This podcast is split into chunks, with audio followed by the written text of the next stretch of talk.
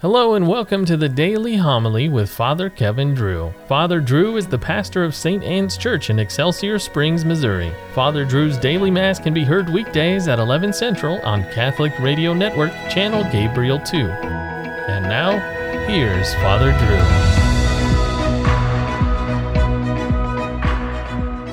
Reading from the book of the prophet Isaiah The desert and the parched land will exult, the steppe will rejoice and bloom. They will bloom with abundant flowers and rejoice with joyful song.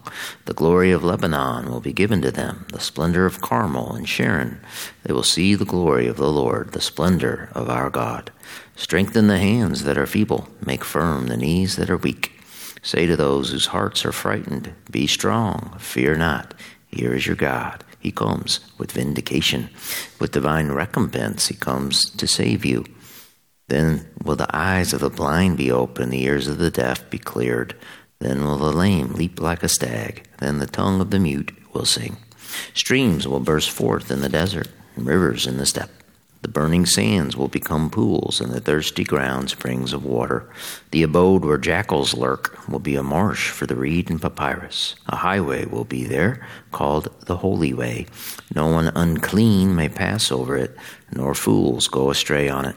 No lion will be there, nor beast of prey go up to be met upon it. It is for those with a journey to make, and on it the redeemed will walk. Those whom the Lord has ransomed will return and enter Zion singing, crowned with everlasting joy. They will meet with joy and gladness, sorrow and mourning will flee. The word of the Lord. Our God will come to save us. I will hear what God proclaims, the Lord, for he proclaims peace to his people. Near indeed is his salvation to those who fear him, glory dwelling in our land. Kindness and truth shall meet, justice and peace shall kiss. Truth shall spring out of the earth, and justice shall look down from heaven. The Lord Himself will give His benefits. Our land shall yield its increase. Justice shall walk before Him, and salvation along the way of His steps. The Lord be with you. Reading from the Holy Gospel according to Luke. One day, as Jesus was teaching, Pharisees and teachers of the law who had come from every village of Galilee and Judea and Jerusalem were sitting there, and the power of the Lord was with him for healing. Some men brought on a stretcher a man who was paralyzed. They were trying to bring him in and set him in his presence. But not finding a way to bring him in because of the crowd, they went up on the roof and lowered him on the stretcher through the tiles into the middle in front of Jesus. When Jesus saw their faith, he said, As for you, your sins are forgiven. Then the scribes and Pharisees began to ask themselves, Who is this who speaks blasphemies? Who but God alone can forgive sins? Jesus knew their thoughts and said to them in reply, What are you thinking in your hearts? Which is easier to say, Your sins are forgiven, or to say, Rise and walk? but that you may know that the Son of Man has authority on earth to forgive sins, he said to the one who was paralyzed, I say to you, rise, pick up your stretcher, and go home. He stood up immediately before them, picked up what he had been lying on, and went home, glorifying God. Then astonishment seized them all, and they glorified God. And struck with awe, they said, We have seen incredible things today. The Gospel of the Lord. St. Nicholas was born in Asia Minor, now known as Turkey. He was made bishop right when the Roman Emperor Diocletian ramped up his persecution of Christians in the beginning of the fourth century. That landed the bishop Nicholas in prison. There are many legendary tales of Nicholas which speak to his character and holiness and zeal for the faith.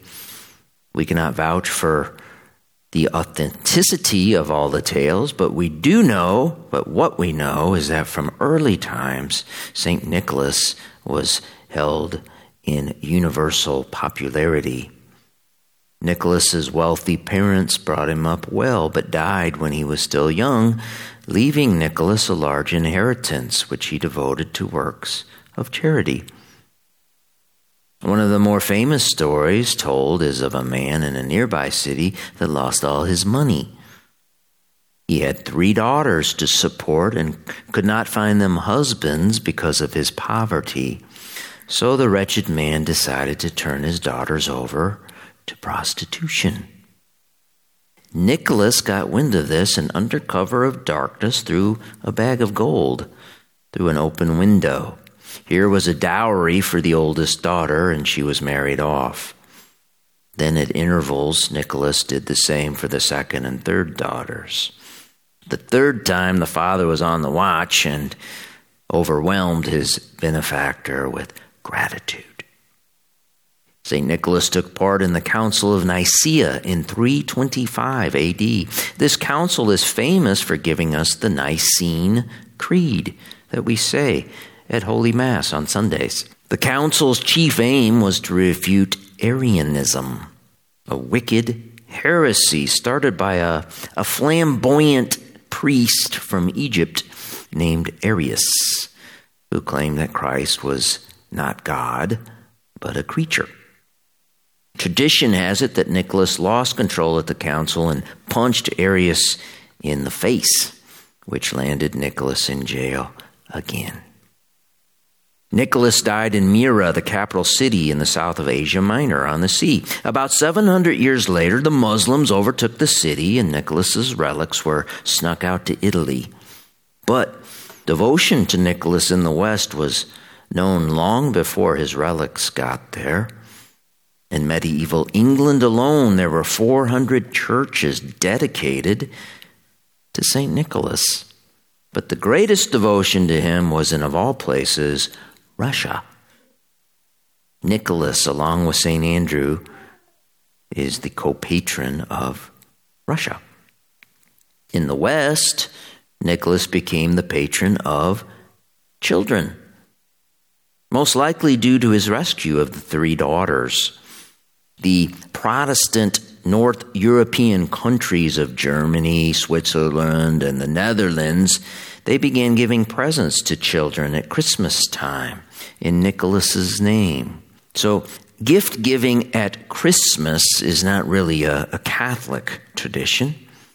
In America, Dutch Protestants they carried the custom over to New Amsterdam, which later became New York. Due to the Protestant disdain for saints, the Protestants turned the popish saint with his mitre and crozier into a Nordic magician called Santa Claus, Sint Klaus in Dutch, Saint Nicholas.